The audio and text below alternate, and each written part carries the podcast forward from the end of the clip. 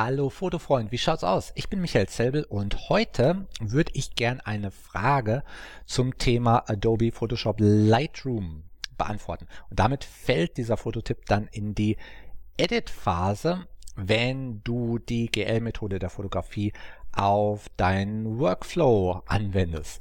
Und die Frage kommt von Howard und der möchte wissen, ob er in Adobe Lightroom, und wir, wir sprechen da über Adobe Lightroom Classic, ob er in Adobe Lightroom äh, nur RAW-Files bearbeiten kann oder auch andere Fotos, wie zum Beispiel JPEGs.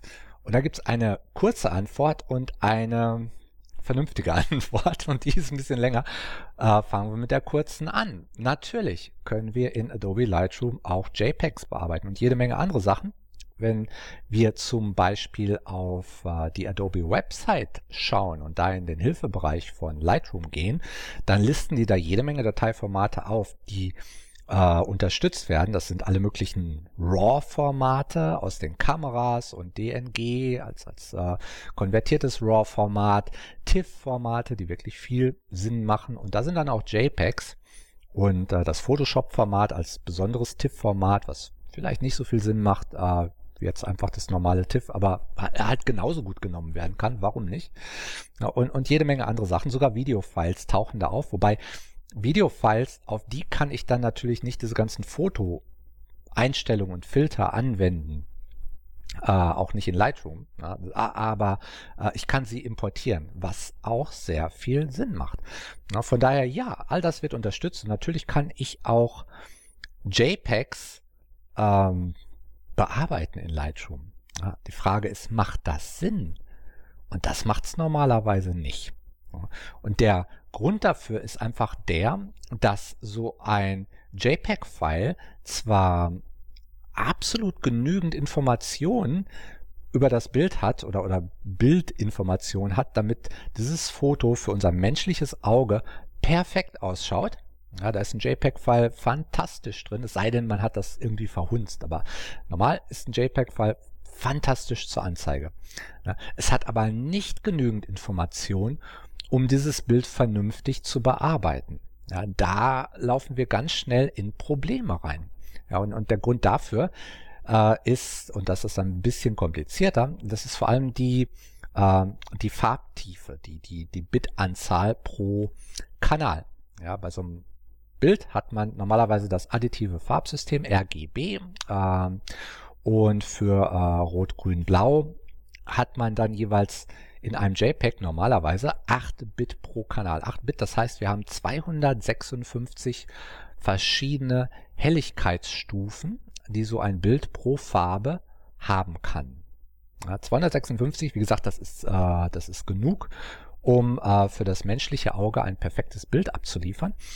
Aber wenn ich jetzt Kurven darauf anwende oder Filter oder irgendwas mit dem Bild mache, dann strecke ich da einzelne Bereiche aus den 256 Bits einfach so sehr, dass ich in sogenannte Bending-Effekte reinlaufe. Bending-Effekte, äh, das, das sind, wenn man in Gradienten im Bild, also in so einem Farbverlauf von meinetwegen ein bisschen heller nach ein bisschen dunkler, wenn man da irgendwelche Stufen drin sieht, na, sieht total hässlich aus, dass habt ihr vielleicht äh, schon mal in, in, in, in, in Bildern gesehen, die eine Menge Himmel zeigen und, und, und dann im Himmel sieht man halt sehr schnell irgendwie solche Stufenbildungen oder auch Studiofotos mit einem grauen Hintergrund, der eigentlich schön verlaufen sollte, aber man sieht da so Treppchen in dem Grau und all sowas. Das sind, das sind Bending-Effekte und das heißt dann im Grunde einfach, ähm, das Ausgangsbild zum Beispiel ein JPEG, hat jetzt meinetwegen sehr wenig Information im Himmelblau. Sagen wir mal einfach, der Himmel war sehr hell und da haben dann im Ausgangsbild fünf verschiedene Helligkeitsstufen ausgereicht, um den gesamten Himmel darzustellen. Ich meine, das ist jetzt ein bisschen übertrieben, aber sagen wir mal, es waren fünf und das sah halt alles so gut wie weiß aus. Schön. Jetzt hat jemand in der Bearbeitung einfach einen Filter drüber geknallt und gesagt, ich mache daraus mal einen schön dunkleren Himmel. Und der streckt jetzt diese fünf Helligkeitsstufen zu einem Verlauf von relativ dunkelblau zu relativ hellblau. Da da aber nur fünf Stufen waren, sieht man halt die Treppenbildung. Das sieht dann sehr äh, hässlich aus. Und äh, ja, jetzt die ganzen Cracks unter euch werden dann vielleicht schreien, Michael, dieses und jenes Bildbearbeitungsprogramm hat aber doch äh, eine tolle Dithering-Funktion, die ähm, Bending-Effekte unterdrücken soll und so. Ja, klar. Und, und hat Lightroom auch, ohne Frage. Aber das ist dann alles immer nur so ein, so ein, so ein Notpflaster auf das eigentliche Problem, nämlich dass das, äh, dass das bearbeitete Bild einfach gar nicht genug Farbraum, oder nicht, nicht Farbraum, sondern Helligkeitsraum zu der Bearbeitung hat. Ja, und, und ähm, das kann man versuchen zu unter oder, oder nicht darzustellen, aber halt, ähm, es ist halt wie es ist. Und da hilft es einfach, wenn ich äh, einen größeren Helligkeitsraum habe und den erreiche ich zum Beispiel, indem ich einen 16-Bit-File bearbeite. Ja, so ein 16-Bit-TIFF-File zum Beispiel, das hat dann pro Kanal nicht mehr nur 256 verschiedene Helligkeitsstufen, sondern das hat dann 65.536 verschiedene Helligkeitsstufen. Das ist eine Menge mehr. Da kann ich dann wirklich Filter drauf anwenden und die können in so kleinen Nuancen arbeiten, dass man nirgendwo Treppenbildungen sieht. Und das Kuriose ist jetzt, speziell um auf die äh, Frage auch von Howard zurückzukommen. Wenn ich aber nun mal nur ein JPEG-Bild habe als Ausgangsbild, macht es dann Sinn, dass ich das vielleicht in ein 16-Bit-File konvertiere, auch wenn natürlich durch die äh, normale Konver äh, Konvertierung erstmal nichts an neuen Informationen hinzugefügt wird. Ja, es macht äh, absolut Sinn. Es hilft dem Bildbearbeitungsprogramm enorm, äh, zum Beispiel solche Dithering-Algorithmen anzuwenden. Ja. Von daher wäre dann mein Vorschlag, wenn jetzt wirklich irgendwie nur das JPEG da ist und man das jetzt bearbeiten möchte, klar, wenn man nur ein JPEG hat, gut, dann, dann nimmt man das, dann würde ich es in ein 16-Bit-TIFF-File umwandeln und erst dann bearbeiten. Ja, das macht an der Stelle Sinn. Ideal ist es natürlich, wenn ich einfach das RAW-File von der Kamera habe, was dann zum Beispiel ein 14-Bit-File ist, was halt auch groß genug ist.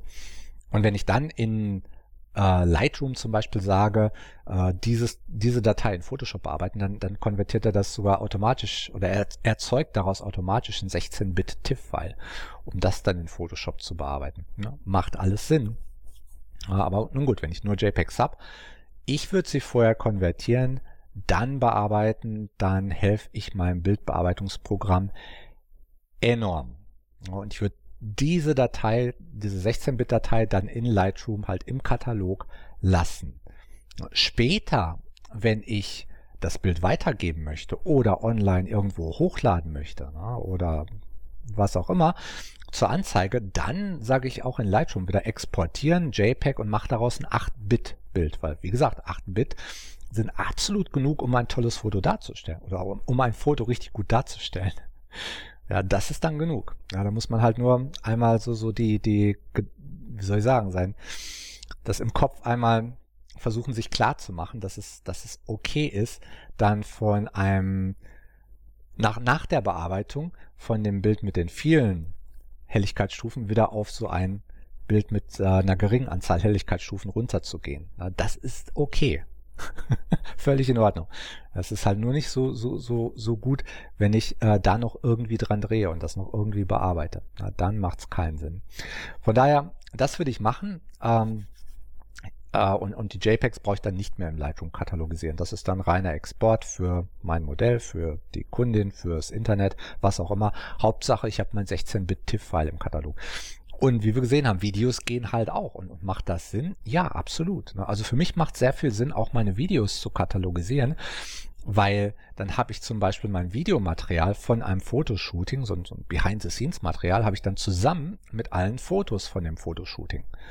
Und wenn die äh, wenn die Zeitstempel der Dateien stimmen und wenn nicht, kann ich das auch ganz schnell korrigieren in Lightroom, äh, dann, dann, dann zeigt er in der Gesamtansicht halt auch genau die Fotos, die ich zu einem Zeitpunkt gemacht habe, an neben den Videos, die ich zu dem Zeitpunkt geschossen habe. Das ist schon sehr praktisch für mich. Von daher in der Katalogisierung machen alle möglichen Dateiformate Sinn. Na, sogar PNG-Files, wenn ich irgendwie mal einen, einen, einen, einen, einen, tollen Spruch auf ein bestimmtes Foto drauf äh, draufbringe mit so einer Software wie WordSwag und die speichert das als PNG und, und ich poste das auf Social Media. Wenn ich es später nochmal haben will, ja, dann geht das als PNG-File in Lightroom rein. Schön. Ich würde es halt ähm, als PNG-File nur normalerweise nicht mehr bearbeiten. Dann ist das schon fertig. Aber im Katalog gerne. Das macht Sinn. Okay, langes Video, sorry, aber ich hoffe, das hilft und ich hoffe, das klärt ein bisschen auf. Und äh, ja, was auch immer du in Lightroom bearbeiten möchtest oder in, in einem anderen RAW-Converter, aber wie gesagt, die arbeiten alle ziemlich identisch. Und äh, was ich heute gesagt habe, gilt halt auch für alle anderen. Ähm, ja, ich, was auch immer du da bearbeiten möchtest, ich wünsche dir wie immer viel Spaß und gut Licht noch.